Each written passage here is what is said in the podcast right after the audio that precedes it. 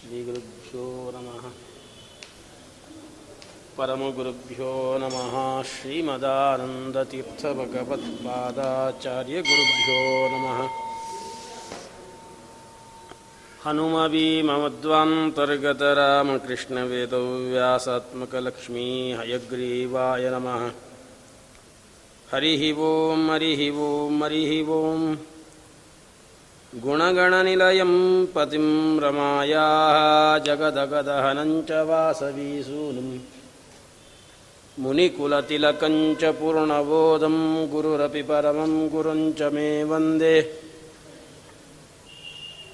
बुद्धिर्बलं यशोधैर्यं निर्भयत्वमरोगता।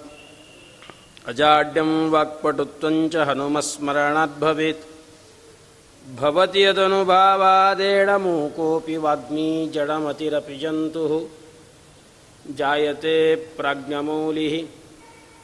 सकलवचनचेतो देवता भारती सा मम वचसि निदत्तां सन्निधिं मानसे च। आपादमौलिपर्यन्तं गुरूणाम् आकृतिं स्मरेत्तेन विघ्नाः प्रणश्यन्ति सिद्ध्यन्ति च मनोरथाः। सत्याभिज्ञकराब्जोत्तान् पञ्चाशत्वर्षपूजकान्। सत्यप्रमोदतीर्तार्या नोमिन्यायसुधा रतान्वेदेशमुनिसत्पादसेवासम्प्राप्तवैभवन् यादवार्यान्वरसुधा टीकाकारान्वयं नु महापृथ्वीमण्डलमध्यस्ताः पूर्णबोधमतानुगाः वैष्णवाः विष्णुहृदयाः। तान्नमस्ये गुरुन्मम बुधैरपि सुदुर्बोधे ग्रन्थे यन्मम साहसं तत्पारयन्तु निपुणाः गुरुपादरजक्कणाः। लौकिकालौकिकफललक्षणामृतदोहिनीं गुरुवनुग्रहरूपां तां कामधेनुमुपास्महे हरिः ॐ हरिः ॐ हरिः ॐ स्वस्त्यस्तु सताम् अशेषसन्मङ्गलानि भवन्तु। हरिः ॐ हरिः ॐ हरिः ॐ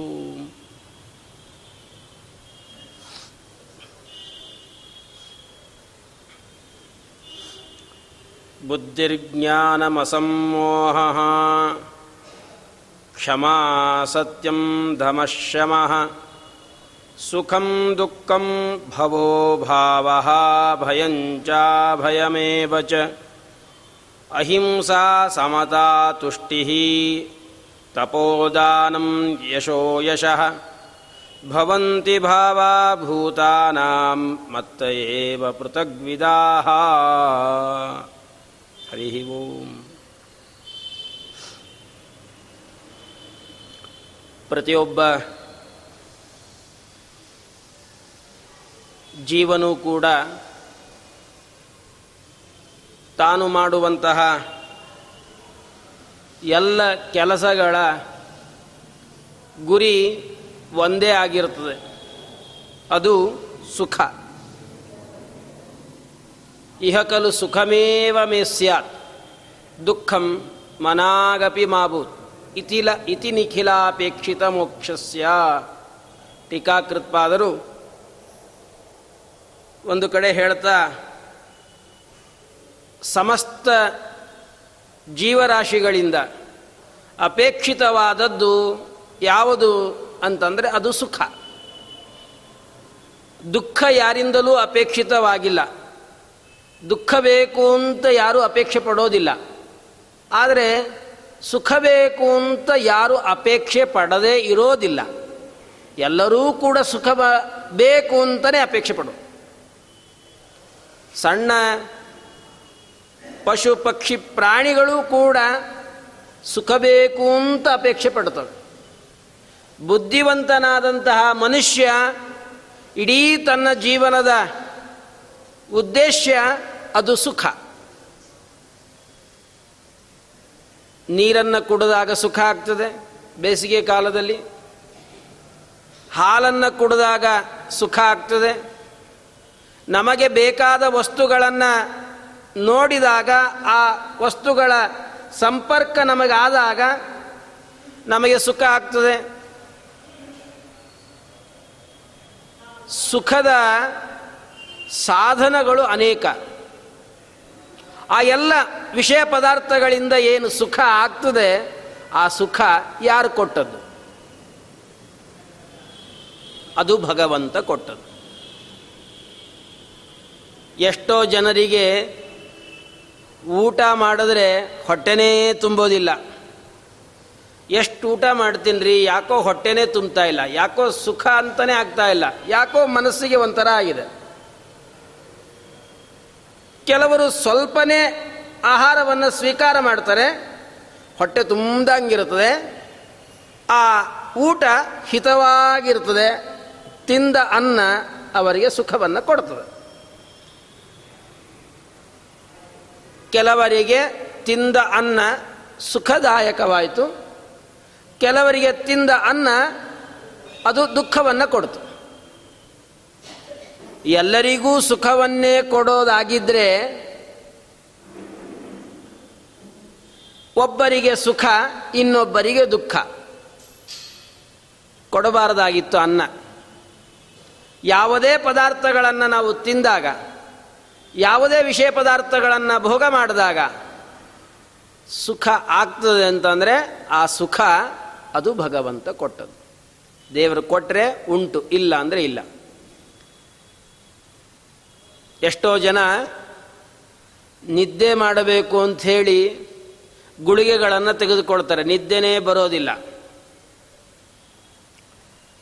ಬೀದಿಯಲ್ಲಿರತಕ್ಕಂತಹ ಅಮ್ಮ ತಾಯಿ ಮಕ್ಕಳೇನಿದ್ದಾರಲ್ಲ ಅವರು ಏನು ಮಾತ್ರೆ ತಗೊಳ್ಳೋದಿಲ್ಲ, ಏನು ಮಾಡೋದಿಲ್ಲ, ಒಳ್ಳೆ ಸುಖವಾಗಿ ನಿದ್ದೆ ಮಾಡ್ತಾರೆ. ಚಿಂತೆ ಇಲ್ಲದೆ ಇದ್ದವನಿಗೆ ಸಂತೆಲೂ ನಿದ್ದೆ ಬಂದಂತೆ ಒಂದು ಗಾದೆ ಇದೆ. ಸುಖವಾಗಿ ನಿದ್ದೆ ಮಾಡ್ತಾರೆ, ಮನೆ ಒಳಗೆ ಒಳ್ಳೆ ಹಾಸಿಗೆ ಮೇಲೆ ಮಲ್ಕೊಂಡ್ರೂ ಕೂಡ ನಿದ್ದೆ ಆಗೋದಿಲ್ಲ. ಅವನಿಗೆ ನಿದ್ದೆ ಆದಮೇಲೆ, ಓಹ್ ಇಲ್ಲಿ ತನಕ ನಾನು ಸುಖವಾಗಿ ನಿದ್ದೆ ಮಾಡಿದೆ ಅಂತ ಅನಿಸುತ್ತೆ. ರಿಲೀಫ್ ಸಿಗತ್ತೆ ಅವನಿಗೆ.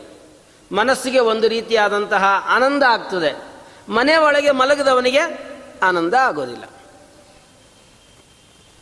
ನಾವು ಸುಖವಾಗಿ ಏನು ಮಲಗ್ತೀವಿ, ಮಲಗೋದ್ರಿಂದ ಏನು ಸುಖ ಆಗ್ತದೆ, ಊಟ ಮಾಡೋದ್ರಿಂದ ಏನು ಸುಖ ಆಗ್ತದೆ, ನಮಗೆ ಬೇಕಾದಂತಹ ವಸ್ತುಗಳನ್ನು ಭೋಗ ಮಾಡೋದ್ರಿಂದ ಏನು ಸುಖ ಆಗ್ತದೆ? ಆ ಎಲ್ಲ ಸುಖ ಭಗವಂತ ಕೊಟ್ಟದ್ದು.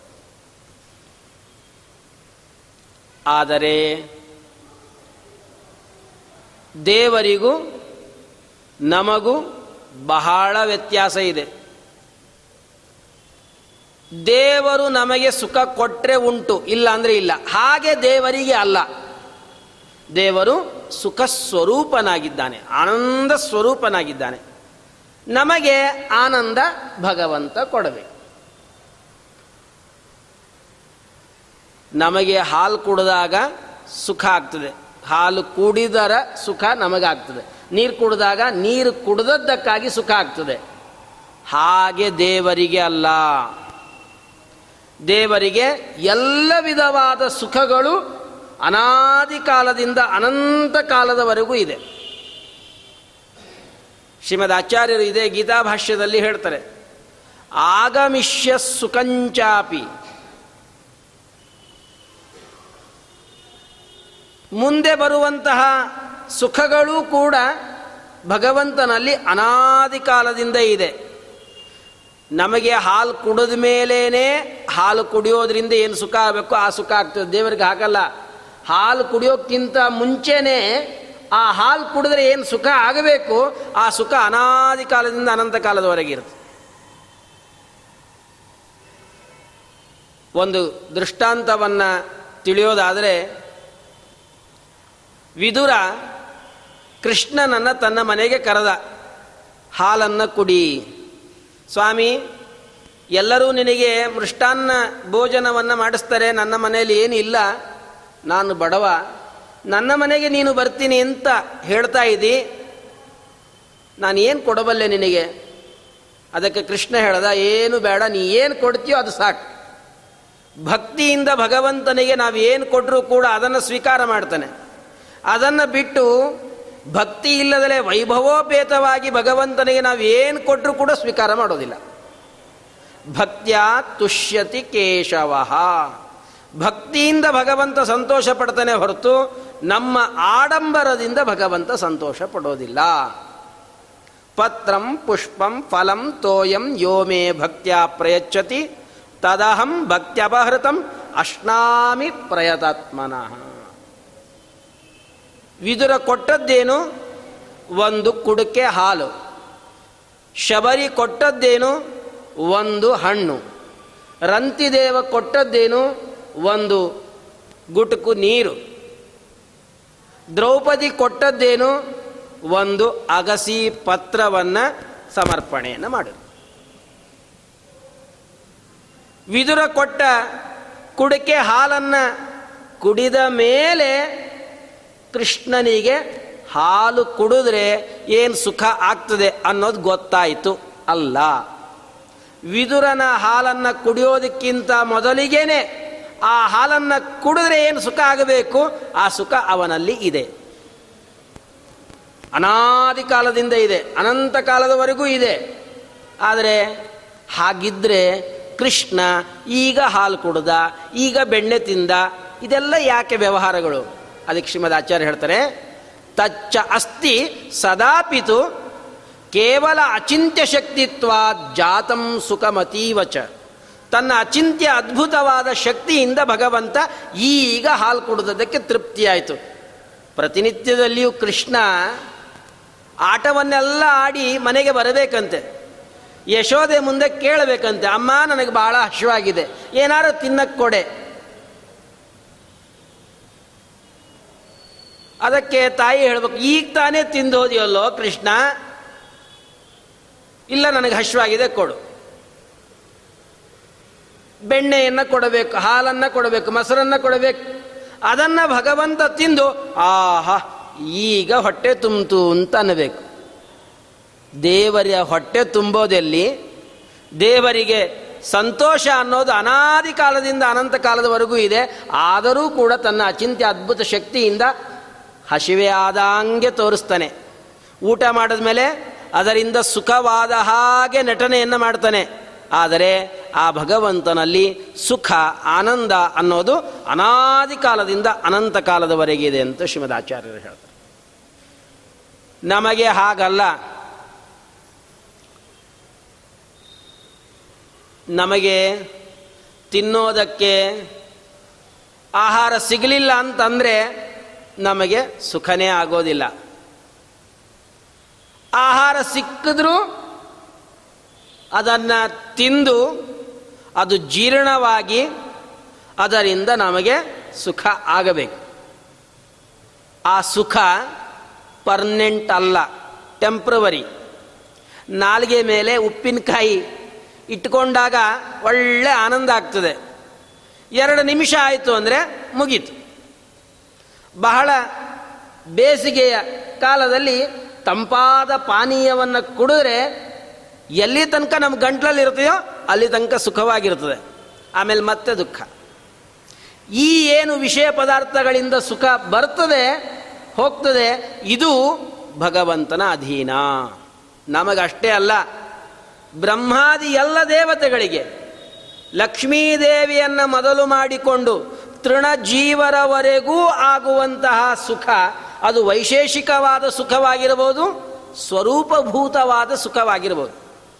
ಮುಕ್ತರಾದ ಮೇಲೆ ಅವರಿಗೆ ವಿಷಯ ಪದಾರ್ಥಗಳಿಂದ ಯಾವ ಸುಖ ಇಲ್ಲ. ವೈಶೇಷಿಕವಾದ ಸುಖ ಇಲ್ಲ. ಅವರಿಗೆ ಸ್ವರೂಪಭೂತವಾದ ಸುಖ. ಆ ಸುಖವನ್ನು ಕೂಡ ಕೊಡತಕ್ಕಂಥವನು ಯಾರು ಅಂದರೆ ಭಗವಂತನೇ. ಎಲ್ಲ ಮುಕ್ತರೆಲ್ಲರೂ ಕೂಡ ಮೋಕ್ಷವನ್ನು ಪಡೆದ ಮೇಲೆ ಭಗವಂತನ ಹತ್ರ ಹೋಗಿ ಭಿಕ್ಷಾಟನಂ ಚರಂತಿ. ಭಿಕ್ಷಾವನ್ನು ಬೇಡ್ತಾರಂತೆ. ಏನು ಭಿಕ್ಷೆಯನ್ನು ಬೇಡ್ತಾರೆ ಅಂದರೆ, ಭಗವಂತ ನಿನ್ನಲ್ಲಿ ಇರುವ ಆನಂದವನ್ನು ಒಂದು ಸ್ವಲ್ಪ ನಮಗೆ ಕೊಡು ಅಂತ ಕೇಳ್ತಾರೆ ಭಗವಂತ ಸ್ವಲ್ಪ ಆನಂದವನ್ನು ಹಿಂಗೆ ಸಿಂಪಡಿಸ್ತಾನಷ್ಟೇ ಅದೇ ಆನಂದವನ್ನೇ ಮುಕ್ತರು ಅನಂತ ಕಾಲದಲ್ಲಿ ಭೋಗ ಮಾಡಿದ್ರು ಕೂಡ ಅದು ಪೂರ್ಣವಾಗೋದಿಲ್ಲ. ಮುಗೀತು ಅಂತ ಆಗೋದಿಲ್ಲ. ಅಂದ ಮೇಲೆ ದೇವರು ನಮಗೆ ಎಷ್ಟೆಲ್ಲ ಉಪಕಾರವನ್ನು ಮಾಡಿದ್ದಾನೆ.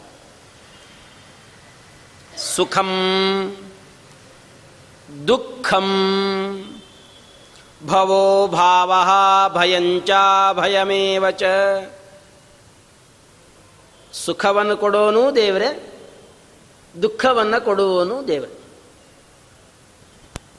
ಎರಡನ್ನೂ ದೇವರೇ ಕೊಡ್ತಾನೆ ಮೇಲೆ ಎರಡನ್ನೂ ನಾವು ಸಮಾನವಾಗಿ ಸ್ವೀಕಾರ ಮಾಡಬೇಕು. ನಮಗೆ ಬೇಕು ಅಂದರೆ ಸಿಗೋದಿಲ್ಲ. ಬೇಡ ಅಂದರೆ ನಮ್ಮಿಂದ ದೂರ ಹೋಗೋದಿಲ್ಲ. ಸುಖ ಬೇಕು ಅಂದರೆ ಸಿಗೋದಿಲ್ಲ. ದುಃಖ ಬೇಡ ಅಂತ ಹೇಳಿ ಅದನ್ನು ಸರಿಸ್ತೀವಿ ಅಂದರೆ ಹೋಗೋದಿಲ್ಲ. ಯಾಕಂದರೆ ಆ ಎರಡೂ ನಮ್ಮ ಕೈಯಲ್ಲಿ ಇಲ್ಲ. ಸುಖ ದುಃಖಗಳು ಎರಡೂ ನಮ್ಮ ಕೈಯಲ್ಲಿ ಇಲ್ಲ. ಆ ಸುಖ ದುಃಖಗಳೆರಡೂ ಕೂಡ ಭಗವಂತನ ಕೈಯಲ್ಲೇ ಇದೆ. ದೇವರು ಕೊಡುವವನು, ತನ್ನ ಇಚ್ಛೆ ಬಂತು, ಸುಖವನ್ನು ಕೊಡ್ತಾನೆ ಅವನ ಕರ್ಮಗಳಿಗೆ ಅನುಗುಣವಾಗಿ. ಅದನ್ನು ನಾವು ಸ್ವೀಕಾರ ಮಾಡಲೇಬೇಕು. ದೇವರ ಸಂಕಲ್ಪಕ್ಕೆ ಬಂತು ಅಂದರೆ ಆ ಜೀವನ ಕರ್ಮಕ್ಕೆ ಅನುಗುಣವಾಗಿ ದುಃಖವನ್ನು ಕೊಟ್ಟೇ ಕೊಡ್ತಾನೆ. ಅದನ್ನು ಬೇಡ ಅಂತ ಸರಿಸೋದಕ್ಕಾಗೋದಿಲ್ಲ. ಅದನ್ನು ನಾವು ಅಕ್ಸೆಪ್ಟ್ ಮಾಡಲೇಬೇಕು. ಯಾಕೆಂದರೆ ಇವೆರಡೂ ನಮ್ಮ ಕೈಲಿಲ್ಲ. ಮನುಷ್ಯನಿಗೆ ನಾನಾ ವಿಧವಾದ ದುಃಖಗಳಾಗ್ತದೆ. ನಮಗೇನಾದರೂ ಕೂಡ ಸ್ವಾತಂತ್ರ್ಯ ಇದ್ದಿದ್ರೆ ಶ್ರೀಮದ್ ಆಚಾರ್ಯರು ಹೇಳ್ತಾರೆ ದ್ವಾದಶ ಸ್ತೋತ್ರದಲ್ಲಿ, ಯದಿ ನಾಮ ನತಸ್ಯ ವಶೇ ಸಕಲಂ, ಕಥಮೇವತು ನಿತ್ಯ ಸುಖಂ ನ ಭವೇತ್. ಒಂದು ವೇಳೆ ಈ ಸಮಸ್ತವಾದ ಜಗತ್ತು ಭಗವಂತನ ಅಧೀನ ಅಲ್ಲ, ನಾವೇ ಸ್ವತಂತ್ರರು ಅಂತ ಆಗಿದ್ರೆ ನಿತ್ಯದಲ್ಲಿಯೂ ಸುಖ ನಮಗೆ ಯಾಕೆ ಆಗೋದಿಲ್ಲ ಅಂತ ಕೇಳ್ತಾರೆ ಶ್ರೀಮದ್ ಆಚಾರ್ಯ ನಮಗೆ ಸ್ವಾತಂತ್ರ್ಯ ಇದೆ. ಸ್ವಾತಂತ್ರ್ಯ ಅಂದ್ರೇನು?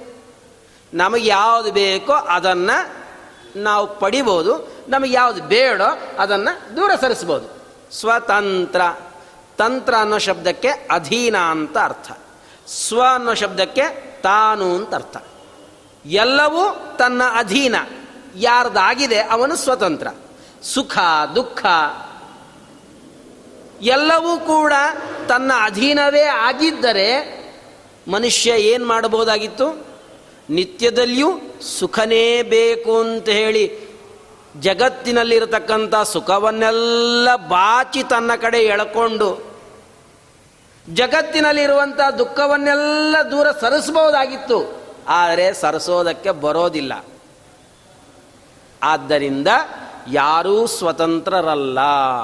ಯದಿ ನಾಮನತಸ್ಯ ವಶೇ ಸಕಲಂ, ಕಥಮೇವತು ನಿತ್ಯ ಸುಖಂ ನ ನಿತ್ಯದಲ್ಲಿಯೂ ಸುಖ ಯಾಕೆ ಆಗ್ತಾ ಇಲ್ಲ? ಸುಖ ಆಗ್ತಾ ಇಲ್ಲ ಅಂದಮೇಲೆ ನಾವು ಸ್ವತಂತ್ರರಲ್ಲ. ಸುಖ ದುಃಖಗಳು ನಮ್ಮ ಕೈಯಲ್ಲಿಲ್ಲ. ಡಾಕ್ಟ್ರು ಹೇಳ್ತಾನೆ. ನೋಡಿ ಸಾರ್, ನಾನು ಮಾಡೋ ಪ್ರಯತ್ನ ಎಲ್ಲ ಮಾಡ್ತೀನಿ. ವ್ಯಕ್ತಿಯನ್ನು ಉಳಿಸೋದಕ್ಕೆ. ಇನ್ನು ಮಿಕ್ಕಿದ್ದೆಲ್ಲ ಆ ದೇವರ ಕೈಲಿದೆ ಅಂತ ಹೇಳ್ತಾನೆ. ನಮ್ಮ ಅಣ್ಣನೋ ಅಥವಾ ತಮ್ಮನೋ ಅಥವಾ ನಮ್ಮ ಬಂಧು ಬಾಂಧವರನ್ನು ಆಸ್ಪತ್ರೆಗೆ ನಾವು ಸೇರಿಸಿರ್ತೀವಿ. ಬಹಳಷ್ಟು ಹಣವನ್ನು ಕಳ್ಕೊಂಡಿರ್ತೀವಿ. ಎಲ್ಲೋ ಒಂದು ಆಶೆ ಇರ್ತದೆ, ಬದುಕಬಹುದು ಅಂತೇಳಿ. ಅಂಥ ಸಂದರ್ಭದಲ್ಲಿ ಡಾಕ್ಟ್ರ್ ಏನು ಹೇಳ್ತಾನೆ, ನಾವು ಮಾಡುವ ಎಲ್ಲ ಪ್ರಯತ್ನಗಳನ್ನು ನಾವು ಮಾಡ್ತೀವಿ, ಆದರೂ ನಮ್ಮ ಕೈಲಿಲ್ಲ, ಎಲ್ಲ ಆ ದೇವ್ರ ಕೈಲಿದೆ. ದುಃಖ ಆಯಿತು, ಆ ದುಃಖ ಆದದ್ದು ಯಾರಿಂದ? ನಾವೇ ಮಾಡಿಕೊಂಡಿದ್ದನು ದುಃಖ ಅಲ್ಲ. ನಮ್ಮ ಪ್ರಾಚೀನ ಕರ್ಮಕ್ಕೆ ಅನುಗುಣವಾಗಿ ಭಗವಂತ ಆ ದುಃಖವನ್ನು ನಮಗೆ ಕೊಡ್ತಾನೆ. ಸುಖಂ, ದುಃಖಂ. ಒಬ್ಬರ ಮನೆ ಒಳಗೆ ಮದುವೆ ನಡೀತಾ ಇದೆ, ಮಂಗಲ ಕಾರ್ಯ ನಡೀತಾ ಇದೆ. ಅವರೆಲ್ಲರೂ ಕೂಡ ಸುಖವಾಗಿ, ಆನಂದವಾಗಿ, ಸಂತೋಷವಾಗಿದ್ದಾರೆ. ಆ ಸಂತೋಷವನ್ನು ಕೊಟ್ಟವನು ಭಗವಂತ. ಇನ್ನೊಬ್ಬರ ಮನೆಯಲ್ಲಿ ಯಾರೋ ಬಂಧು ಬಾಂಧವರು ಹೋಗಿದ್ದಾರೆ, ದುಃಖ ಇದೆ. ದುಃಖದಲ್ಲಿ ಮುಳುಗಿದ್ದಾರೆ. ಆ ದುಃಖವನ್ನು ಕೊಟ್ಟವನು ಭಗವಂತ. ಇದನ್ನು ತಿಳಿದು ನಾವು ಸುಖ ದುಃಖಗಳನ್ನು ಜೀವನದಲ್ಲಿ ಸಮಾನವಾಗಿ ಕಾಣಬೇಕು. ಸುಖಂ ದುಃಖಂ ಭವೋ ಭಾವ. ಭವ ಭವ ಅಂದರೆ ಭವತೀತಿ ಭವ. ಹುಟ್ಟು. ಪ್ರತಿಯೊಬ್ಬನ ಹುಟ್ಟನ್ನು ಕೊಟ್ಟವನು ಭಗವಂತನೇ. ಹುಟ್ಟು ಅಂತಂದರೆ ಜೀವ ಹುಟ್ಟೋದಿಲ್ಲ. ಜೀವ ಅನಾದಿ ನಿತ್ಯನಾಗಿದ್ದಾನೆ. ದೇವರು ಹೇಗೆ ಅನಾದಿ ನಿತ್ಯ? ಹಾಗೆ ಜೀವನೂ ಕೂಡ ಅನಾದಿ ನಿತ್ಯನಾಗಿದ್ದಾನೆ. ಹಾಗಾದರೆ ಹುಟ್ಟತಾನೆ ಅನ್ನೋದಕ್ಕೆ ಅರ್ಥ ಏನು? ಅಂತಂದರೆ ಜೀವನಿಗೆ ಪಾಂಚಭೌತಿಕವಾದ ದೇಹವನ್ನು ಕೊಡೋದೇನಿದೆ? ಅದನ್ನು ಅವನ ಹುಟ್ಟು ಅಂತ ಕರೀತದೆ ಶಾಸ್ತ್ರ. ಪಂಚಭೂತಗಳ ದೇಹದ ಸಂಬಂಧವಾದರೆ ಹುಟ್ಟಿದ ಅನ್ನುವ ವ್ಯವಹಾರ. ಪಂಚಭೂತಗಳ ದೇಹ ಏನಿದೆಯಲ್ಲ, ಇದರ ವಿಯೋಗವಾಯಿತು ಅಂದರೆ ಅವನು ಹೋದ ಅಂತ ವ್ಯವಹಾರ ಈ ದೇಹದ ಸಂಬಂಧ, ದೇಹದ ವಿಯೋಗಗಳನ್ನು ಮಾಡಿಸುವಂಥವನು ಅವನು ಭಗವಂತ. ನಮ್ಮ ಅಸ್ತಿತ್ವ ನಾವೇನಾದ್ರು ಇದ್ದೇವೆ, ನಾವು ಉಸಿರಾಡ್ತಾ ಇದ್ದೀವಿ ಅಂತಂದರೆ ಭಗವಂತನ ಅನುಗ್ರಹದಿಂದ ನಾವು ಉಸಿರಾಡ್ತಾ ಇದ್ದೇವೆ, ಇಲ್ಲ ಅಂದರೆ ಇಲ್ಲ. ಇದಕ್ಕೊಂದು ಉದಾಹರಣೆ ಕೊಡಬೇಕು ಅಂತಂದರೆ, ನೋಡ್ರಿ, ನಮ್ಮ ದೇಹದಲ್ಲಿ ಎಲ್ಲ ತತ್ವಾಭಿಮಾನಿ ದೇವತೆಗಳಿದ್ದಾರೆ. ಅವರನ್ನು ನಿಯಮನೆ ಮಾಡ್ತಾ ವಾಯುದೇವರಿದ್ದಾರೆ. ಆ ವಾಯುದೇವರನ್ನು ನಿಯಮನ ಮಾಡ್ತಾ ಭಗವಂತ ಇದ್ದಾನೆ. ಈ ಮೂರು ಜನರು ನಮ್ಮ ದೇಹದಲ್ಲಿದ್ದು ಕ್ರಿಯೆಗಳನ್ನು ಮಾಡಿಸಿದ್ರೆ ನಮ್ಮ ಕೈಲಿ ಮಾಡೋಕ್ಕೆ ಸಾಧ್ಯ, ಇಲ್ಲ ಅಂದರೆ ಇಲ್ಲ. ಒಂದು ಬೆರಳನ್ನು ಎತ್ತಬೇಕಾದರೂ ತತ್ವಾಭಿಮಾನಿ ದೇವತೆಗಳು, ವಾಯುದೇವರು ಭಗವಂತ ಕೆಲಸವನ್ನು ಮಾಡಿಸ್ಬೇಕು. ನಮಗೆ ಸ್ವಾತಂತ್ರ್ಯ ಇಲ್ಲ. ನಮ್ಮ ಅಸ್ತಿತ್ವ ಆ ದೇವರ ಅಧೀನ. ವಯಸ್ಸಾದ ಮೇಲೆ ಯಾವಾಗ ಏನಾಗ್ತದೋ ಗೊತ್ತಿಲ್ಲ. ಪೆರಾಲಿಸಿಸ್ ಸ್ಟ್ರೋಕ್ ಹೊಡಿತು. ಒಂದು ಭಾಗದಲ್ಲಿ ಯಾವ ವಿಧವಾದ ಚಲನೆಯೂ ಇಲ್ಲ, ಯಾವ ವಿಧವಾದ ಸಂಚಾರವೂ ಇಲ್ಲ. ಕೈ ಎತ್ತೋದಿಕ್ಕೆ ಬರೋದಿಲ್ಲ, ಕಾಲು ಎತ್ತೋದಿಕ್ಕೆ ಬರೋದಿಲ್ಲ.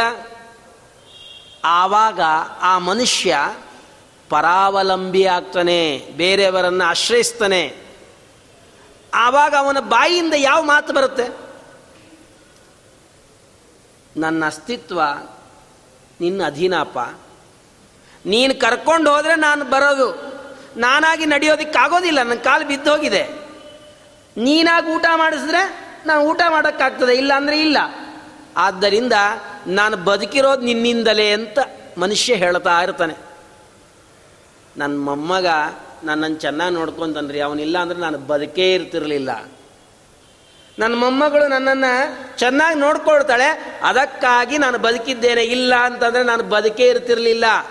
ಅಂದರೆ ನನ್ನ ಬದುಕು ನನ್ನ ಮಗನೋ, ನನ್ನ ಮಗಳೋ, ಅವಳ ಅಧೀನ ಅಂತ ನಾವು ತಿಳ್ಕೊಂಡಿರ್ತೀವಿ ವಯಸ್ಸಾದ ಕಾಲಕ್ಕೆ, ನಮ್ಮ ಕೈ ಕಾಲಗಳು ಬಿದ್ದು ಹೋದಾಗ. ಶ್ರೀಮದ್ ಆಚಾರ್ಯರು ಹೇಳ್ತಾರೆ ಕೃಷ್ಣ ಪರಮಾತ್ಮ ಹೇಳ್ತಾನೆ ಗೀತೆಯಲ್ಲಿ, ಕೈಕಾಲು ಬಿದ್ದ ಮೇಲೆ ನೀನು ಬೇರೆಯವರ ಅಧೀನ ಅಲ್ಲ. ಕೈಕಾಲು ಗಟ್ಟಿ ಇದ್ದಾಗ್ಯೂ ಕೂಡ ನೀನು ನನ್ನ ಅಧೀನ. ನಿನ್ನ ಅಸ್ತಿತ್ವ ಇದು ನನ್ನ ಅಧೀನ. ನಿನಗೆ ಅನಿಸತ್ತೆ ನಾನು ನಾನು ಸ್ವತಂತ್ರ, ನಾನು ಚೆನ್ನಾಗಿದ್ದೇನೆ. ನನಗೆ ಯಾರು ಸಹಾಯ ಬೇಕು? ಯಾರು ಸಹಾಯ ಬೇಡ? ನನ್ನ ಕೈಯಿಂದ ನಾನು ಊಟ ಮಾಡೋದಕ್ಕೆ ಯಾರು ಸಹಾಯ ಬೇಕು ಅಂತ ನಮಗೆ ಭ್ರಮ ಇರ್ತದೆ. ಇದು ಯಾವಾಗ? ಜಾಗೃತ್ ಕಾಲದಲ್ಲಿ. ಮೈ ಮೇಲೆ ಯಾವಾಗ ಎಚ್ಚರ ಇರ್ತದೆಯೋ ಆವಾಗ ಮಾತ್ರ ನನ್ನ ಕೆಲಸಗಳನ್ನು ನಾನು ಮಾಡ್ಕೊಳ್ತೀನಿ. ನನ್ನ ಅಸ್ತಿತ್ವಕ್ಕೆ ಬೇರೆಯವರು ಯಾರು ಬೇಡ ಅಂತ ನಮಗೆ ಅನಿಸುತ್ತೆ. ಆದರೆ ನಾವು ಮಲಗಿದಾಗ ನಮ್ಮ ಮೈ ಮೇಲೆ ಹಾವು ಹರಿದೋದ್ರೂ ಕೂಡ ನಮಗೆ ಎಚ್ಚರ ಇರೋದಿಲ್ಲ. ಆವಾಗ ಎಲ್ಲ ಇಂದ್ರಿಯಗಳನ್ನು ಯಥಾಸ್ಥಿತಿಯಾಗಿ ಇಟ್ಟು ಮತ್ತೆ ಮಾರನೇ ದಿವಸ ನಿಮ್ಮ ಎಲ್ಲ ಕೆಲಸಗಳಿಗೂ ಆ ಇಂದ್ರಿಯಗಳು ಉಪಯೋಗ ಬರೋ ಹಾಗೆ ಮಾಡತಕ್ಕಂಥವನು ಯಾರು? ಅವನೇ ಭಗವಂತ. ನಮ್ಮ ಅಸ್ತಿತ್ವಕ್ಕೆ ದೇವರು ಅನಿವಾರ್ಯ. ವಾಯುದೇವರು ಅನಿವಾರ್ಯ. ತತ್ವಾಭಿಮಾನಿ ದೇವತೆಗಳು ಅನಿವಾರ್ಯ. ಭಾವ. ಪ್ರತಿಯೊಬ್ಬನ ಹುಟ್ಟು ಇದು ಭಗವಂತನ ಅಧೀನ. ಆದರೆ ದೇವರ ಹುಟ್ಟು ಯಾರ ಅಧೀನನೂ ಅಲ್ಲ.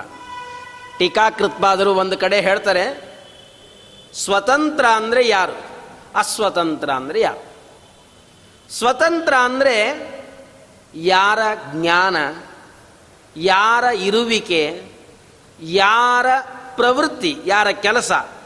ಈ ಮೂರೂ ಕೂಡ ತನ್ನ ಅಧೀನವೇ ಆಗಿರ್ತದೆಯೋ ಅವನು ಸ್ವತಂತ್ರ. ಈ ಮೂರು ಬೇರೆಯವರ ಅಧೀನವಾಗಿತ್ತು ಅಂದರೆ ಅವನು ಅಸ್ವತಂತ್ರ.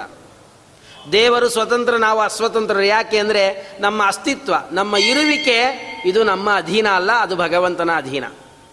ನಮಗೂ ಒಂದು ಉದಾಹರಣೆ ಕೊಡಬೇಕು ಅಂತಂದರೆ, ಬಾಡಿಗೆ ಮನೆ ಇದ್ದ ಹಾಗೆ. ಬಾಡಿಗೆ ಮನೆಯಲ್ಲಿ ಇರುವಂತಹ ನಾವು, ಯಜಮಾನ ಯಾವಾಗ ಬಾಡಿಗೆ ಮನೆ ಬಿಟ್ಟು ಹೋಗು ಅಂತಾನೆ, ಅವಾಗ ಬಿಟ್ಟು ಹೋಗ್ಬೇಕು. ಅವನು ಬಿಟ್ಟು ಹೋಗು ಅಂತ ಸಹಿತ ನಾವು ಆ ಮನೆ ಒಳಗೆ ಇರೋದಕ್ಕೆ ಸಾಧ್ಯ ಇಲ್ಲ. ನಾವು ಆ ಮನೆಯಲ್ಲಿ ಇರೋದು ಅವನ ಅಧೀನ. ಅವನು ಬೇಡ ಅಂದರೆ ಬಿಟ್ಟು ಹೋಗ್ತಾ ಇರಬೇಕು. ಭಾಗವತ ಅದನ್ನೇ ಹೇಳ್ತದೆ. ದೇಹನ್ಯ ದೇಹ ವಿವರೇ ಜಠರಾಗ್ನಿನಾ ಸೃಕ್ ವಿಣ್ಮೂತ್ರ ಕೂಪ ಪತಿತೋ ಭೃಷತಪ್ತ ದೇಹ. ಇಚ್ಛನ್ನಿತೋ ವಿವಸಿತಂ ಗಣಯನ್ ಸ್ವಮಾಸಾನ್ ನಿರ್ವಾಸ್ಯತೆ ಕೃಪಣದೀಹಿ ಭವತಾ ಕದಾನು ತಾಯಿಯ ಗರ್ಭದಲ್ಲಿರುವಂತಹ ಜೀವ ಭಗವಂತನನ್ನು ಪ್ರಾರ್ಥನೆ ಮಾಡ್ತಾನೆ, ಸ್ವಾಮಿ, ಎಷ್ಟು ದೇಹಗಳನ್ನು ನನಗೆ ಕೊಟ್ಟಿದಿ? ಎಷ್ಟು ಬಾಡಿಗೆ ಮನೆಗಳನ್ನು ನನಗೆ ಕೊಟ್ಟಿದಿ? ಸಾಕು ಸಾಕಾಗಿದೆ ಸ್ವಾಮಿ, ಈ ದೇಹದಿಂದ ನನ್ನನ್ನು ಹೊರಗೆ ಹಾಕು ಮೊದಲಿಗೆ. ಯಜಮಾನ ಅವನು ಮನೆಯಲ್ಲಿ ಇರತಕ್ಕಂಥವ್ರು ನಾವು. ನಮ್ಮ ಅಸ್ತಿತ್ವ ಅವನ ಅಧೀನವಾಗಿದೆ. ಆದ್ದರಿಂದ ನಾವು ಅಸ್ವತಂತ್ರರು. ಹಾಗೆ ಭಗವಂತನ ಅಸ್ತಿತ್ವ ಯಾರ ಅಧೀನನೂ ಅಲ್ಲ. ಆದ್ದರಿಂದ ಅವನು ಸ್ವತಂತ್ರ. ಆಮೇಲೆ ಪ್ರವೃತ್ತಿ, ಕೆಲಸಗಳು. ನಾವು ಮಾಡುವಂಥ ಕೆಲಸಗಳು ಇದು ನಮ್ಮ ಅಧೀನ ಅಲ್ಲ. ನಾವೇನೇ ಕೆಲಸ ಮಾಡಬೇಕಾದರೂ ಸ್ವಯಂ ಡಿಸಿಷನ್ ತಗೊಳ್ಳೋದಿಲ್ಲ ನಾವು. ನಾವೇ ನಾವಾಗಿ ಡಿಸಿಷನ್ ತಗೊಳ್ಳೋದಿಲ್ಲ ಯಾರನ್ನಾರು ಕನ್ಸಲ್ಟ್ ಮಾಡ್ತೀವಿ. ಮನೆ ಒಳಗೆ ಗಂಡ ಏನಾದ್ರು ಕೆಲಸ ಮಾಡಬೇಕಾದ್ರೆ, ಏನೋ ಸಣ್ಣ ಪುಟ್ಟ ಕೆಲಸ ಮಾಡ್ಬೋದು ದೊಡ್ಡ ದೊಡ್ಡ ಕೆಲಸಗಳನ್ನು ಮಾಡ್ಬೇಕಾದ್ರೆ ಏನೋ ಒಂದು ಮನೆ ಕಟ್ಟಬೇಕು ಅಥವಾ ಒಂದು ಏನೋ ಬ್ಯಾಂಕಲ್ಲಿ ಸಾಲ ತಗೋಬೇಕು, ಏನೋ ಒಂದು ಮಾಡಬೇಕಾದ್ರೆ ಹೆಂಡತಿಯನ್ನು ಕೇಳ್ತಾನೆ, ಏನು ಮಾಡಲ, ಬೇಡ ನೀನಂತಿ ಅಂತ ಕೇಳ್ತಾನೆ. ಅಥವಾ ಮನೆಯೊಳಗೆ ತಾನೇ ಸ್ವತಂತ್ರ ಅಂದ್ಕೊಂಡಿದ್ರೆ ಕೊನೆ ಒಳಗೆ ಲಾಯರ್ನಾರು ಕನ್ಸಲ್ಟ್ ಮಾಡ್ತಾನೆ, ಅಥವಾ ಬ್ಯಾಂಕ್ ಮ್ಯಾನೇಜರ್ನಾರು ಕನ್ಸಲ್ಟ್ ಮಾಡ್ತಾನೆ, ಹೊರತು ತನ್ನ ಕೆಲಸಗಳನ್ನು ತಾನೇ ಸ್ವತಂತ್ರವಾಗಿ ಮಾಡೋದಿಲ್ಲ. ಹೆಂಡತಿ ತಾನೇನೇ ಕೆಲಸ ಮಾಡಬೇಕಾದ್ರೆ ಗಂಡನ ಕೇಳೇ ಮಾಡ್ತಾಳೆ. ಮಕ್ಕಳು ತಂದೆ ತಾಯಿಗಳನ್ನು ಕೇಳಿ ಮಾಡ್ತಾರೆ. ತಂದೆ ತಾಯಿಗಳು ವೃದ್ಧರಾದಾಗ ಮಕ್ಕಳನ್ನು ಕೇಳಿ ಮಾಡ್ತಾರೆ. ಹೊರತು ಸ್ವತಂತ್ರವಾಗಿ ಯಾರು ಯಾವ ಕೆಲಸಗಳನ್ನು ಮಾಡೋದಿಲ್ಲ. ಆದರೆ ದೇವರು ಹಾಗಲ್ಲ. ದೇವರು ಸ್ವತಂತ್ರವಾಗಿ ತನ್ನ ಎಲ್ಲ ಕೆಲಸಗಳನ್ನು ತಾನೇ ಮಾಡ್ತಾರೆ ಒಂದು ಉದಾಹರಣೆ ಅಂತಂದರೆ, ಭೃಗು ಋಷಿಗಳು ಭಗವಂತನ ವಕ್ಷಸ್ಥಲಕ್ಕೆ ಪಾದಪ್ರಹಾರವನ್ನು ಮಾಡಿದರು. ಆ ಸಂದರ್ಭದಲ್ಲಿ ಭಗವಂತ ಅಂದ, ಲಕ್ಷ್ಮಿಗೆ, ನೀರು ತೆಗೆದುಕೊಂಡು ಬಾ. ಬ್ರಾಹ್ಮಣರ ಪಾದ ಪ್ರಕ್ಷಾಲವನ್ನು ಮಾಡಬೇಕು. ತಗೊಂಬಂದ್ಲು ಮಾಡಿಬಿಟ್ಟ, ಮುಗಿದೋಯ್ತು. ಬೇರೆಯವರಾಗಿದ್ದರೆ ರೀ, ಏನು? ಬರ್ರಿ ಸ್ವಲ್ಪ ಒಳಗೆ. ಆದರೆ ಭಗವಂತ ಯಾರನ್ನು ಏನೂ ಕೇಳಬೇಕಾಗಿಲ್ಲ. ಆಮೇಲೆ ಕೋಪ ಬಂದಾಗ ನಟನೆ ಮಾಡಿದ್ಲು, ಕರವೀರಪುರಕ್ಕೆ ಹೋದ್ಲು, ಮುಂದಿನ ಕಥೆ ಎಲ್ಲ ಬೇರೆ. ಆದರೆ ಭಗವಂತ ಯಾವುದೇ ಕಾರ್ಯವನ್ನು ಮಾಡಬೇಕಾದರೂ ತಾನು ಹೆಂಡತಿಯನ್ನಾಗಲಿ, ಮಕ್ಕಳನ್ನಾಗಲಿ ಕೇಳಬೇಕು ಅಂತಿಲ್ಲ. ತಾನು ಕೆಲಸವನ್ನು ಮಾಡಿ ಆಮೇಲೆ ಹೇಳ್ತಾನೆ. ಪದ್ಮಾವತಿಯನ್ನು ವಿವಾಹ ಮಾಡಿಕೊಳ್ಬೇಕು ಅಂತ ನಿಶ್ಚಯ ಮಾಡಿಕೊಂಡು ಅನಂತರದಲ್ಲಿ ಬ್ರಹ್ಮದೇವರನ್ನ ಕರೆಸಿ, ಬ್ರಹ್ಮ, ನಾನು ಪದ್ಮಾವತಿಯನ್ನು ಮದುವೆ ಮಾಡ್ಕೋಬೇಕು ಅಂತ ವಿಚಾರ ಮಾಡೀನಿ ಅಂತ ಆಮೇಲೆ ಹೇಳ್ತಾನೆ ಹೊರತು, ಮೊದಲಿಗೆ ಬ್ರಹ್ಮದೇವರನ್ನ ಕನ್ಸಲ್ಟ್ ಮಾಡಿ ಪದ್ಮಾವತಿನ ಮದುವೆ ಮಾಡ್ಕೋಬೇಕು ಅಂದ್ಕೊಂಡಿನಿ ನೀ ಏನು ಹ್ಞೂ ಅಂತೀಯೋ, ಬೇಡ ಅಂತೀಯೋ, ಏನು ಹೇಳು, ನೀ ಹೇಳ್ದಂಗೆ ನಾ ಮಾಡ್ತೀನಿ. ಇಲ್ಲ. ಭಗವಂತ ತಾನು ಯಾವುದೇ ಕಾರ್ಯಗಳನ್ನು ಮಾಡಬೇಕಾದ್ರೂ ಡಿಸಿಷನ್ ಮಾತ್ರ ತಾನೇ ಸ್ವತಂತ್ರವಾಗಿ ತೆಗೆದುಕೊಳ್ತಾನೆ. ನಾವು ತೆಗೆದುಕೊಳ್ಳೋಕೆ ಸಾಧ್ಯ ಇಲ್ಲ.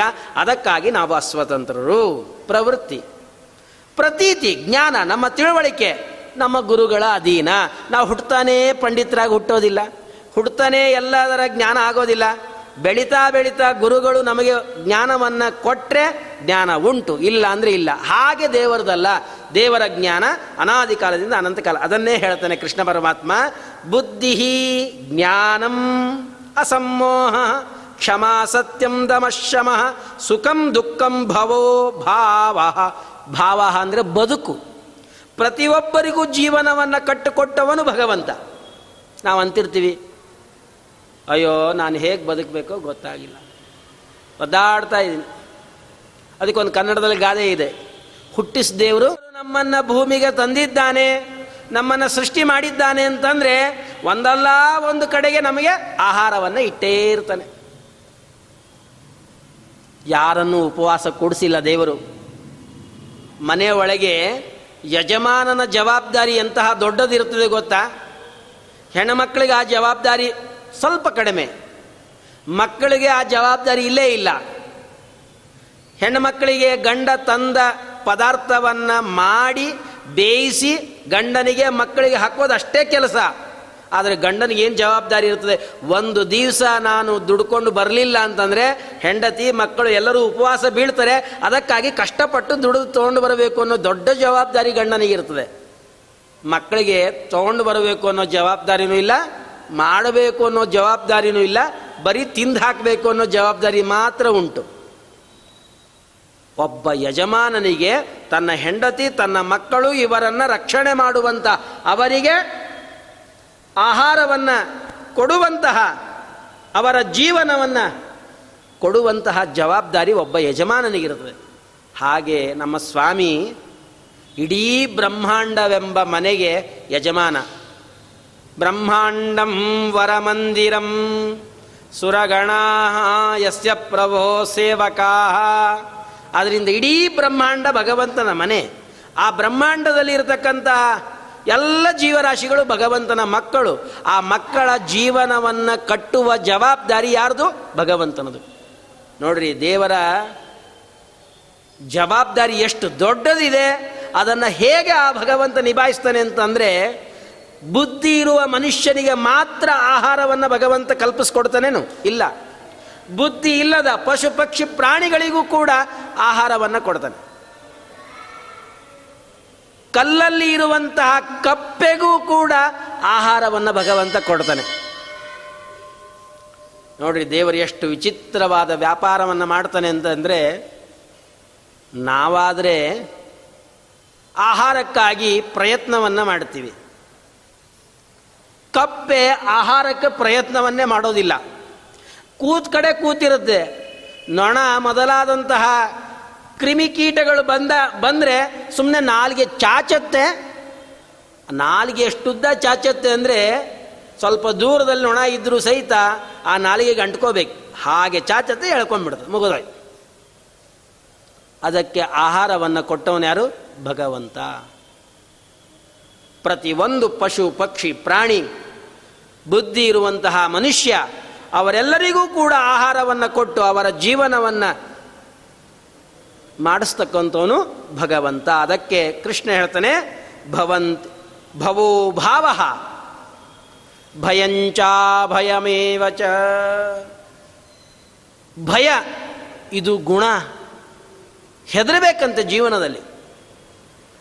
ಕೆಲವರು ಇರ್ತಾರೆ, ನಾ ಯಾರಿಗೂ ಹೆದರೋದಿಲ್ಲರಿ ನಾ ಇರೋದೇ ಹೇಗೆ? ನನ್ನ ಯಾರು ಏನು ಮಾಡ್ತಾರೆ? ಆ ದಾಷ್ಟ್ಯ ಉಪಯೋಗ ಬೀಳೋದಿಲ್ಲ. ಭಯ ಬೇಕು ಜೀವನದಲ್ಲಿ. ದೊಡ್ಡವರಿಗೆ ಹೆದರಬೇಕು, ತಂದೆ ತಾಯಿಗಳಿಗೆ ಹೆದರಬೇಕು, ಗುರುಗಳಿಗೆ ಹೆದರಬೇಕು, ದೇವತೆಗಳಿಗೆ ಹೆದರಬೇಕು, ದೇವರಿಗೆ ಹೆದರಬೇಕು. ಹೆದರಿ ಭಕ್ತಿಯಿಂದ ನಡೆದುಕೊಳ್ಳಬೇಕು. ಯಾರು ಹೆದರೋದೇ ಇರಲಿಲ್ಲ ಅಂತಂದರೆ ಜಗತ್ತಿನಲ್ಲಿ ಜಗತ್ತಿನ ವ್ಯವಹಾರನೇ ನಡೆಯೋದಿಲ್ಲ.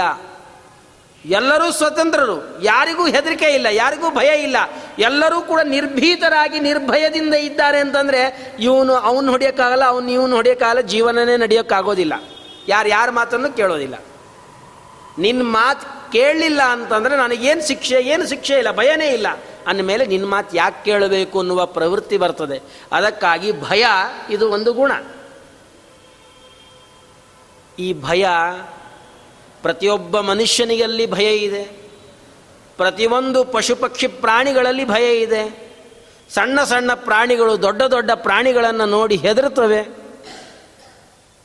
ದುರ್ಬಲನಾದಂಥ ಮನುಷ್ಯ ಬಲಿಷ್ಠನಾದಂಥ ಮನುಷ್ಯನನ್ನು ನೋಡಿ ಹೆದರುತ್ತಾನೆ.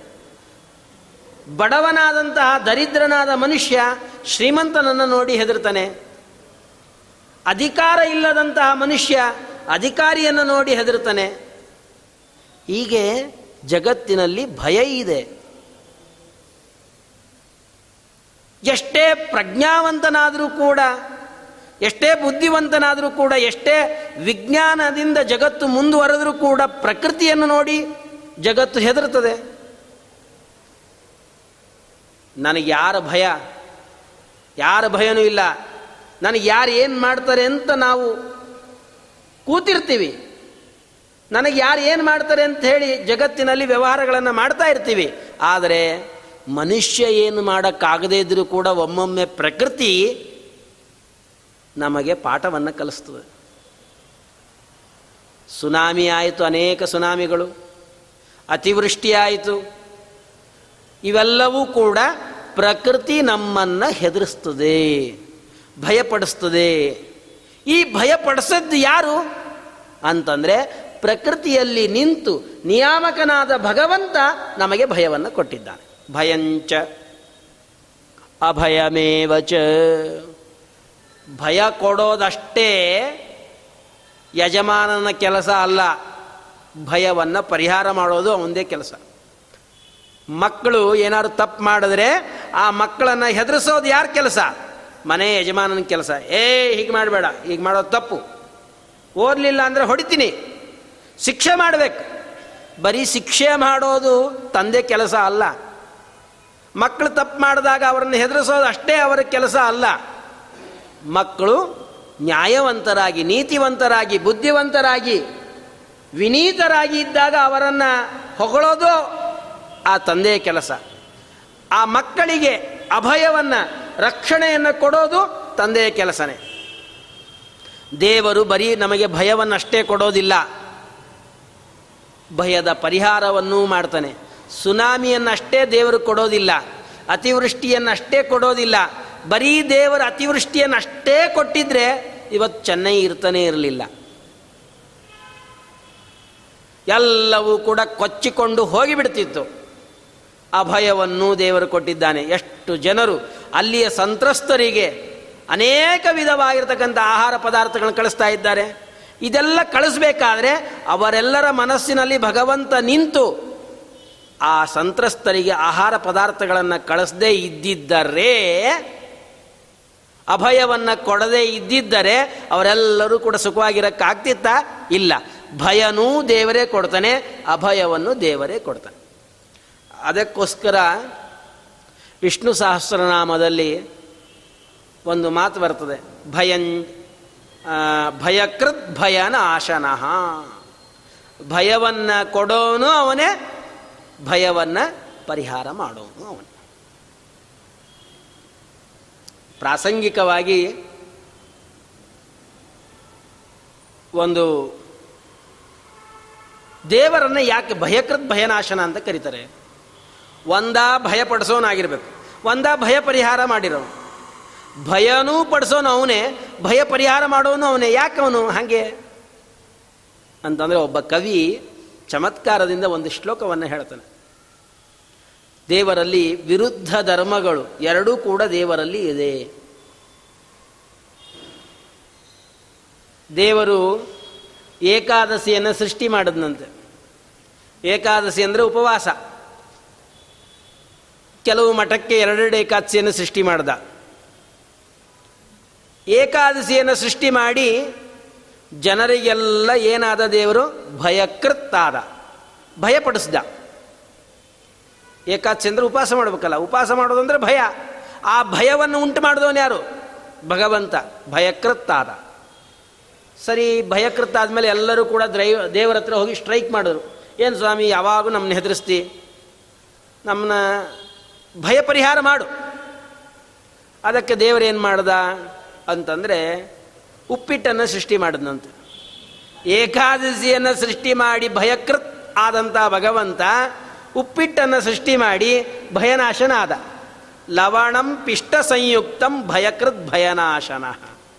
ಏಕಾದಶೀಂ ಮಹಾಮಾರೀಂ ದೃಷ್ಟ್ವಾಲೋಚ್ಯ ಸೃಜದ್ವಿಭು ಏಕಾದಶಿ ಎಂಬ ದೊಡ್ಡ ಮಾರಿಯನ್ನು ಸೃಷ್ಟಿ ಮಾಡಿದಂತೆ ಮಾಡಿ ಎಲ್ಲರಿಗೂ ಭಯವನ್ನು ಪಡಿಸ್ದ.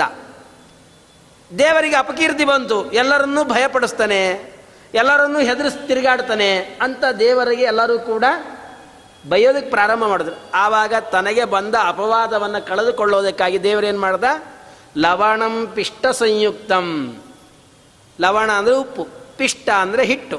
ಹಿಟ್ಟು ಉಪ್ಪು ಸೇರಿದ್ರೆ ಏನಾಯ್ತು? ಉಪ್ಪಿಟ್ಟಾಯ್ತು. ಆ ಉಪ್ಪಿಟ್ಟನ್ನು ಸೃಷ್ಟಿ ಮಾಡಿ ತಾನು ಭಯಕೃತ್ ಭಯನಾಶನ ಆದನು. ಹಾಗೆ ಭಯಕೃತ್ ಭಯನಾಶನ ಅಲ್ಲ. ಅನೇಕ ವಿಧವಾದ ಪ್ರಕೃತಿಯ ವಿಕೋಪಗಳನ್ನು ಮಾಡಿ ತಾನು ಭಯಕೃತ್ತಾಗಿಯೂ ಕೂಡ ಅವುಗಳನ್ನು ಪರಿಹಾರ ಮಾಡಿ ಭಯನಾಶನನಾಗ್ತಾನೆ. ನಮಗೆ ಜೀವನದಲ್ಲಿ ಅನೇಕ ಭಯಗಳು ಬರ್ತದೆ.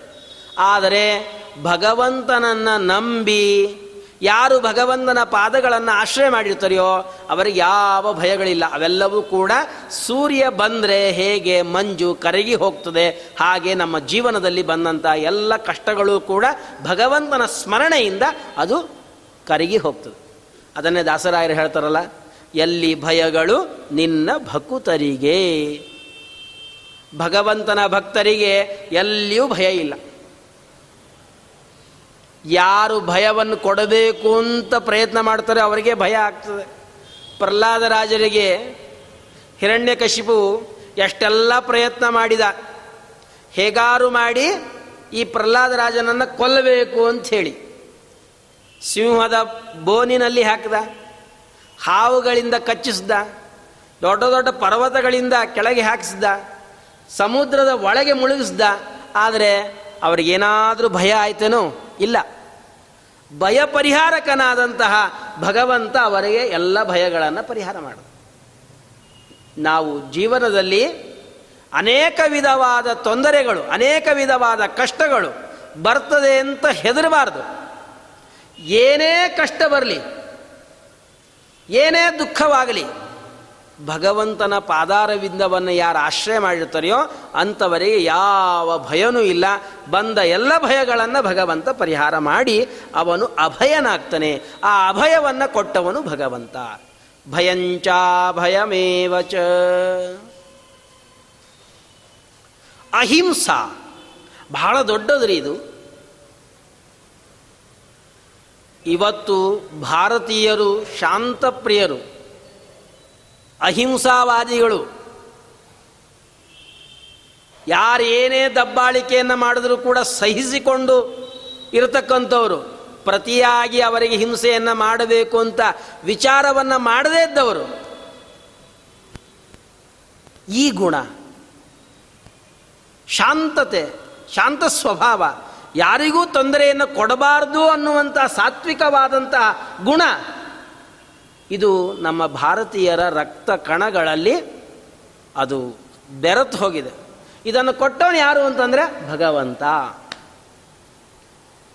ಇಲ್ಲ ಅಂತಂದಿದ್ರೆ ಅವರೇನೋ ನಮ್ಮ ಮೇಲೆ ದಾಳಿ ಮಾಡ್ತಾರೆ ಅಂಥೇಳಿ ನಾವೂ ದಾಳಿ ಮಾಡ್ತಾ ಹೋಗಿದ್ರೆ ಹೀಗೆ ಇರೋದಿಕ್ಕೆ ಆಗ್ತಿರಲಿಲ್ಲ ಅಹಿಂಸಾ ಇದನ್ನು ಭಗವಂತ ಕೊಟ್ಟಿದ್ದಾನೆ. ಹಿಂಸೆಯನ್ನು ಮಾಡೋದು ಭಗವಂತನೇ ಕೊಟ್ಟದ್ದು. ಅಹಿಂಸೆ ಭಗವಂತ ಕೊಟ್ಟಿದ್ದಾನೆ. ಹಿಂಸೆ ಮಾತ್ರ ಭಗವಂತ ಕೊಟ್ಟಿಲ್ಲ ಅನ್ಕೋಬೇಡ್ರಿ. ಅದನ್ನು ದೇವರೇ ಕೊಟ್ಟದ್ದು. ಅವರವರ ಪ್ರಾರಬ್ಧ ಕರ್ಮಗಳಿಗೆ ಅನುಗುಣವಾಗಿ ಅದನ್ನು ಕೊಟ್ಟಿದ್ದಾನೆ ದೇವರು. ಸಮತಾ ಸಮಾನವಾಗಿ ನೋಡೋದು. ಸಮಾನವಾಗಿ ನೋಡೋದು ಅಂದರೆ ಯಾವುದನ್ನು? ಎಲ್ಲರೂ ಕೂಡ ಒಂದೇ, ಅದಲ್ಲ. ಹಾಗಾದರೆ ಸುಖ ದುಃಖಗಳ ಎರಡನ್ನೂ ಕೂಡ ಸಮಾನವಾಗಿ ಕಾಣು ಸುಖ ಬಂದಾಗ ಹಿಗ್ಗದೇ ಇರೋದು, ದುಃಖ ಬಂದಾಗ ಕೂಗದೇ ಇರೋದು. ಸುಖ ದುಃಖಗಳು ಎರಡೂ ಕೂಡ ಒಂದೇ ರೀತಿಯಾಗಿ ನಾವು ಅದನ್ನು ಆಹ್ವಾನ ಮಾಡಬೇಕು. ಒಂದೇ ರೀತಿಯಾಗಿ ಅದನ್ನು ಆಧಾರ ಮಾಡಬೇಕು. ಸುಖವಾಗಲಿ, ಬಹು ದುಃಖವಾಗಲಿ, ಸಖನೀನಾಗಿರು ಪಾಂಡುರಂಗ. ಯಾರು ಜ್ಞಾನಿಗಳಿದ್ದಾರೆ ಆ ಜ್ಞಾನಿಗಳು ಎರಡನ್ನೂ ಒಂದೇ ರೀತಿಯಾಗಿ ಸ್ವೀಕಾರ ಮಾಡ್ತಾರೆ ನಾವು ಹಾಗಲ್ಲ. ಸುಖ ಬಂದರೆ ಮಾತ್ರ ಮನಸ್ಸು ಬಹಳ ಹಿಗ್ಗಿ ಬಿಡ್ತದೆ ನನ್ನ ಸಮ ಯಾರಿಲ್ಲ ಅಂತ ಹೇಳಿ. ಯಾರಾದರೂ ಕೂಡ ಸನ್ಮಾನವನ್ನು ಮಾಡಿ, ಶಾಲು ಹೊದಿಸಿ, ಒಳ್ಳೆ ಮಾಲೆಯನ್ನು ಹಾಕಿ, ಕೈ ತುಂಬ ಸಂಭಾವನೆಯನ್ನು ಕೊಟ್ಟಾಗ, ಓ, ನೋಡು, ನನ್ನಷ್ಟು ಯಾರಿದ್ದಾರಪ್ಪ? ನಾನು ಭಾರಿ ದೊಡ್ಡವನು ಅಂತ ಹಿಗ್ಗಿ ಬಿಡ್ತಾನೆ ಮನುಷ್ಯ.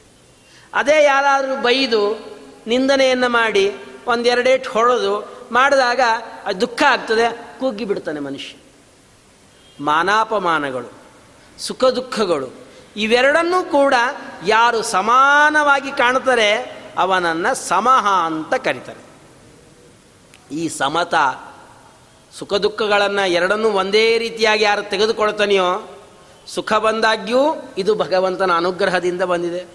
ದುಃಖ ಬಂದಾಗ್ಯೂ ಇದು ನನ್ನ ಪ್ರಾರಬ್ಧ ಕರ್ಮಕ್ಕೆ ಅನುಗುಣವಾಗಿ ಭಗವಂತ ನನಗೆ ಕೊಟ್ಟ ಶಿಕ್ಷೆ ಅಂತ ತಿಳಿದು ಭಗವಂತನಲ್ಲಿ ಯಾರು ವಿಶ್ವಾಸವನ್ನು ಕಳೆದುಕೊಳ್ಳೋದಿಲ್ಲ, ಅವನು ಭಗವಂತನಿಗೆ ಅತ್ಯಂತ ಪ್ರಿಯ, ನಮೇ ಭಕ್ತ ಪ್ರಣಶ್ಯತಿ. ಅಂತಹ ಭಕ್ತನನ್ನು ಭಗವಂತ ಎಂದಿಗೂ ಕೈ ಬಿಡೋದಿಲ್ಲ. ಸುಖ ದುಃಖಗಳನ್ನು ಎರಡನ್ನೂ ಒಂದೇ ರೀತಿಯಾಗಿ ನೋಡೋದೇನಿದೆಯಲ್ಲ, ಇದು ಜ್ಞಾನಿಗಳ ಮನಸ್ಥಿತಿ, ಇದನ್ನು ಕೊಟ್ಟವನು ಭಗವಂತ. ಸಮತಾ ತುಷ್ಟಿ. ತುಷ್ಟಿ, ಇದು ಬಹಳ ದೊಡ್ಡ ಗುಣ. ಇದಿಲ್ಲ ಅಂದರೆ ಮನುಷ್ಯ ಬದುಕೋದಕ್ಕೆ ಸಾಧ್ಯನೇ ಇಲ್ಲ. ಏನು ತುಷ್ಟಿ ಅಂತಂದರೆ, ಅಲಂ ಬುದ್ಧಿ ಸಾಕು ಅನ್ನುವ ಭಾವನೆ ಜೀವನದಲ್ಲಿ ಇರಬೇಕು. ನಮಗೆ ಹಾಗಿಲ್ಲ. ಬೇಕು ಬೇಕು ಬೇಕು ಬೇಕು ಬೇಕು ಅಂತೀವಿ. ಕಸ, ಅದು ಬೇಕು ಅಂತೀವಿ. ಅದಕ್ಕೆ ಬೆಂಗಳೂರು ತುಂಬ ಕಸ ಇದೆ ನೋಡ್ರಿ, ಯಾರು ಎತ್ಕೊಂಡೇ ಹೋಗ್ತಾ ಇಲ್ಲ. ಎಲ್ಲವನ್ನೂ ಬೇಕು ಅನ್ನಬಾರದು. ದೇವರೇನು ಕೊಟ್ಟಿದ್ದಾನೆ ಅದನ್ನು ಸಾಕು ಅನ್ನಬೇಕು. ಹಾಸಿಗೆ ಇದ್ದಷ್ಟು ಕಾಲು ಚಾಚಬೇಕು ಹೊರತು ನಮ್ಮ ಕಾಲು ಬಹಳ ಉದ್ದ ಆಗಿದೆ ಅಂತ ಹೇಳಿ ಹಾಸಿಗೆ ಉದ್ದ ಮಾಡ್ಕೊಳ್ಳೋಕೆ ಸಾಧ್ಯ ಇಲ್ಲ. ಅಲಂಬುದ್ಧಿ ಅಂತಂದರೆ ನಮಗೆ ತಿಳಿಯುವ ಭಾಷೆಯಲ್ಲಿ ನಾವು ಹೇಳಬೇಕಾದ್ರೆ ಹಾಸಿಗೆ ಇದ್ದಷ್ಟು ಕಾಲು ಚಾಚು. ದೇವರು ಕೊಟ್ಟದ್ದನ್ನು ಸಂತೋಷವಾಗಿ ಅನುಭವಿಸೋದು. ಇದನ್ನೇ ಉಪನಿಷತ್ ಹೇಳ್ತದೆ. ತೇನ ತ್ಯಕ್ತೇನ ಬುಂಜೀತಾ ಮಾಗೃದ ಕಸ್ಯ ಸ್ವಿಧನಂ ಭಗವಂತ ಏನು ಕೊಟ್ಟಿದ್ದಾನೆ. ಅದನ್ನು ತೆಗೆದುಕೊಂಡು ಸಂತೋಷವಾಗಿರು. ಹೊರತು ಬೇರೆಯವರಲ್ಲಿ ಹೋಗಿ ಕೈ ಚಾಚಬೇಡ. ನಿನಗೇನಾದರೂ ಕೂಡ ಅನಿವಾರ್ಯ ಇತ್ತು ಅಂದರೆ ಕೈ ಚಾಚುವ ಪ್ರಸಂಗನೇ ಇತ್ತು ಅಂದರೆ ದೇವರತ್ರನೇ ಕೈ ಚಾಚು. ಬೇಡಿದರೆ ಎನ್ನ ಒಡೆಯನ ಬೇಡುವೆ, ಒಡೆಯಗೆ ಒಡಲನು ತೋರು, ಒಡಲು ಅಂತಂದರೆ ಹೊಟ್ಟೆ. ಹೊಟ್ಟೆ ಏನಾದ್ರು ನಿಂಗೆ ಹಸಿವಾಯಿತು ಅಂದರೆ ಯಾರ್ಯಾರ ಹತ್ರ ಹೋಗಿ ಕೇಳಬೇಡ, ಸ್ವಾಮಿ, ನಾಳೆಗೆ ಏನಿಲ್ಲ ಸ್ವಾಮಿ, ನೀನೇ ಕೊಡಬೇಕು ಅಂತ ಪ್ರಾರ್ಥನೆ ಮಾಡು. ಎನ್ನ ಬಡತನವ ಭಿನ್ನಪ ಮಾಡುವೆ. ದೇವರಲ್ಲಿ ಏನೇ ಪ್ರಾರ್ಥನೆ ಮಾಡಬೇಕು ಹೊರತು ಯಾರ್ಯಾರಲ್ಲೋ ಹೋಗಿ ಕೇಳಿದ್ರೆ ಅವ್ರು ಯಾಕೆ ಕೊಡ್ತಾರಪ್ಪ ನಿನಗೆ? ಅವರಲ್ಲಿ ನಿಂತು ಕೊಡೋನಾದ್ರೂ ಯಾರು ಕೊನೆಗೆ? ದೇವರೇ ಕೊಡವೆ. ಮಾಗೃದ ಕಸ್ಯ ಸ್ವಿಧನಂ ಧನ ದುರ್ಮದಾಂದ ಅನಂತರೆ ಭಾಗವತದಲ್ಲಿ. ಅವರೆಲ್ಲ ಧನದಿಂದ ದುರ್ಮದಾಂಧರು, ಭಾರೀ ಸೊಕ್ಕು ಬಂದವರು. ರಾಜರ ಹತ್ರ ಹೋಗಿ ಕೇಳಿದ್ರೆ ನಿನಗೆ ಕೊಡೋದಿಲ್ಲ ಅಂತಾರೆ. ಅದಕ್ಕೋಸ್ಕರ ದನ ದುರ್ಮದಾಂಧರು ಯಾರಾಗಿರ್ತಾರೆ ಧನದಿಂದ ಗರ್ವ ಉಳ್ಳವರು ಯಾರಾಗಿರ್ತಾರೆ ಅವರ ಹತ್ರ ಹೋಗಿ ಕೈ ಚಾಚಬೇಡ. ದೇವರಲ್ಲಿಯೇ ನೀನು ಪ್ರಾರ್ಥನೆಯನ್ನು ಮಾಡು. ಅಲಂ ಬುದ್ಧಿ ಇರಬೇಕು ಜೀವನದಲ್ಲಿ. ಇನ್ನೂ ಬೇಕು ಇನ್ನೂ ಬೇಕು ಅಂತ ಇದ್ದರೆ ಆಸೆಗೆ ಕೊನೆಯೇ ಇಲ್ಲ. ಆಸೆ ಏನು ಮಾಡ್ತದೆ ಅಂದರೆ ಬದುಕಿರುವಂತಹ ಜೀವನನ್ನು ಕೊಂದು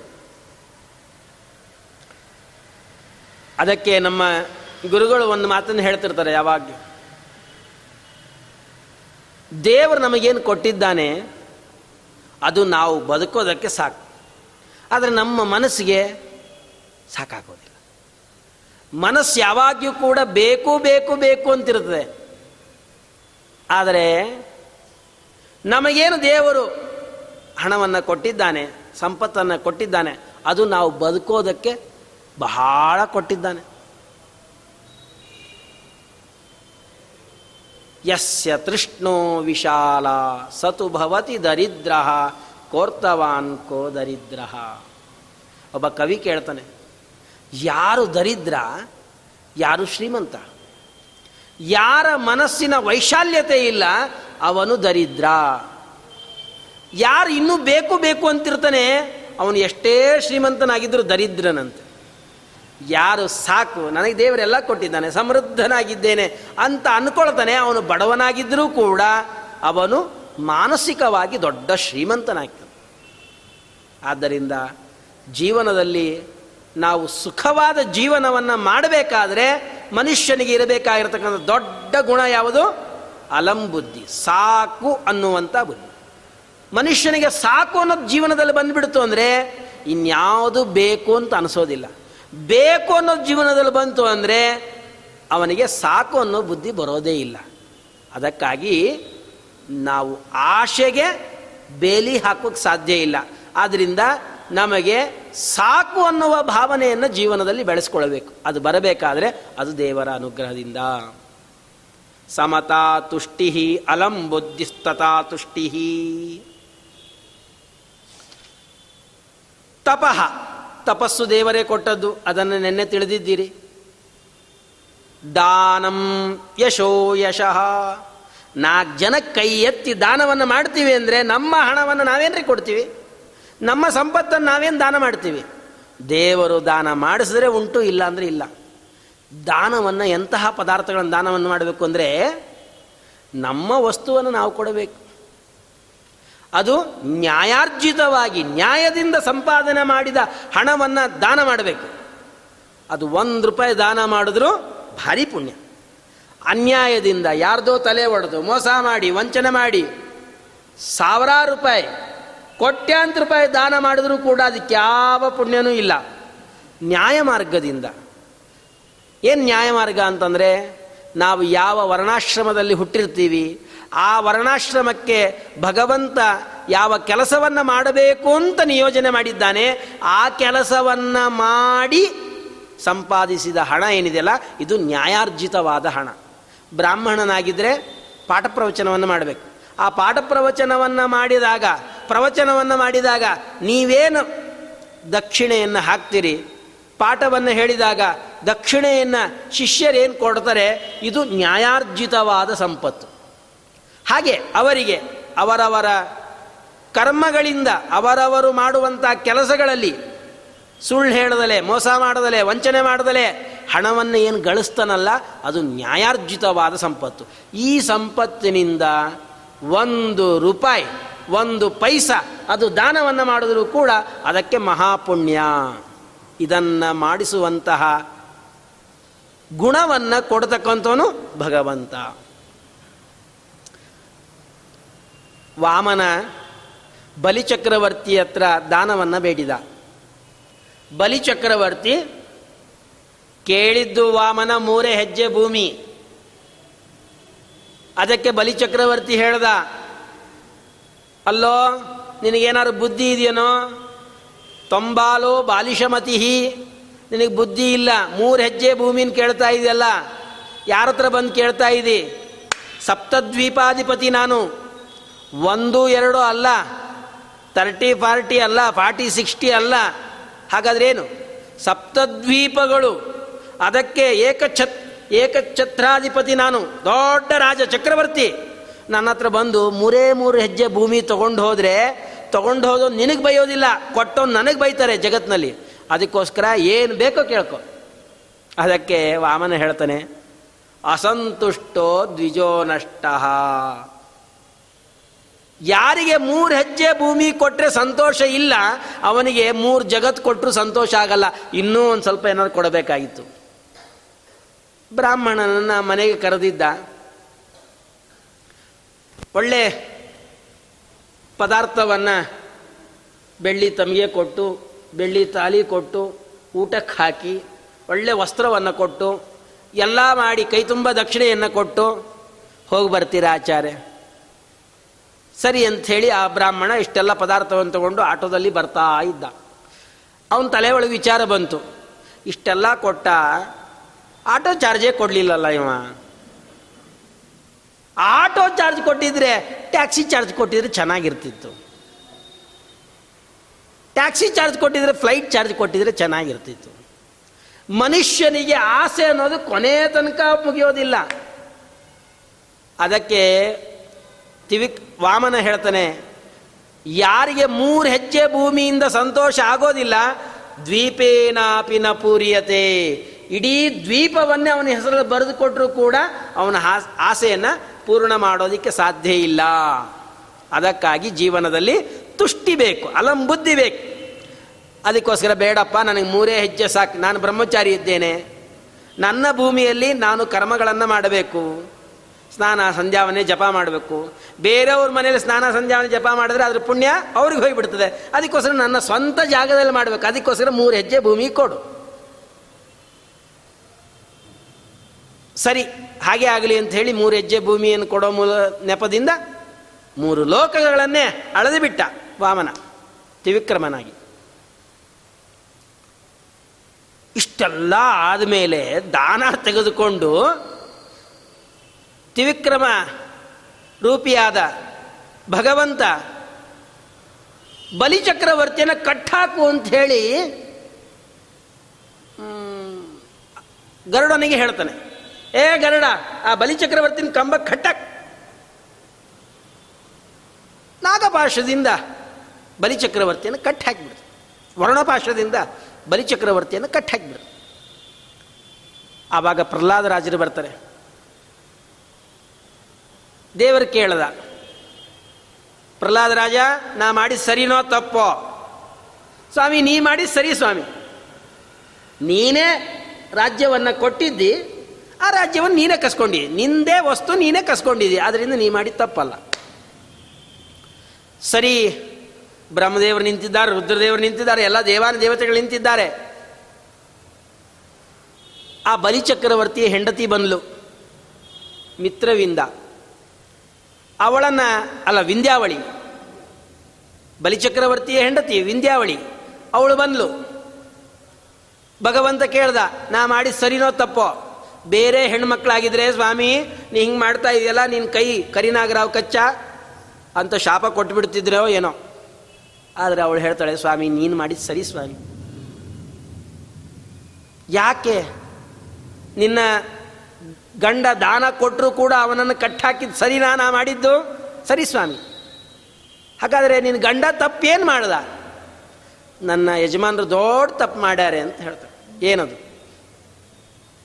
ಕ್ರೀಡಾರ್ಥಮಾತ್ಮನಮಿದಂ ತ್ರಿಜಗತ್ಕೃತಂತೆ ಸ್ವಾಮ್ಯಂತು ತತ್ರ ಕುದಿಯ ಅಪರಮೀಶ ಕುರಿಯು ಸ್ವಾಮಿ ಇಡೀ ಸಮಸ್ತವಾದ ಜಗತ್ತು, ನಿನ್ನ ಪ್ಲೇ ಗ್ರೌಂಡು ಆಟದ ಮೈದಾನ, ನಿನ್ನ ವಸ್ತುವನ್ನು ನಮ್ಮ ಯಜಮಾನರು ಕೊಡಬೇಕಾದ್ರೆ ಏನಂತ ಹೇಳ್ಕೊಟ್ರು?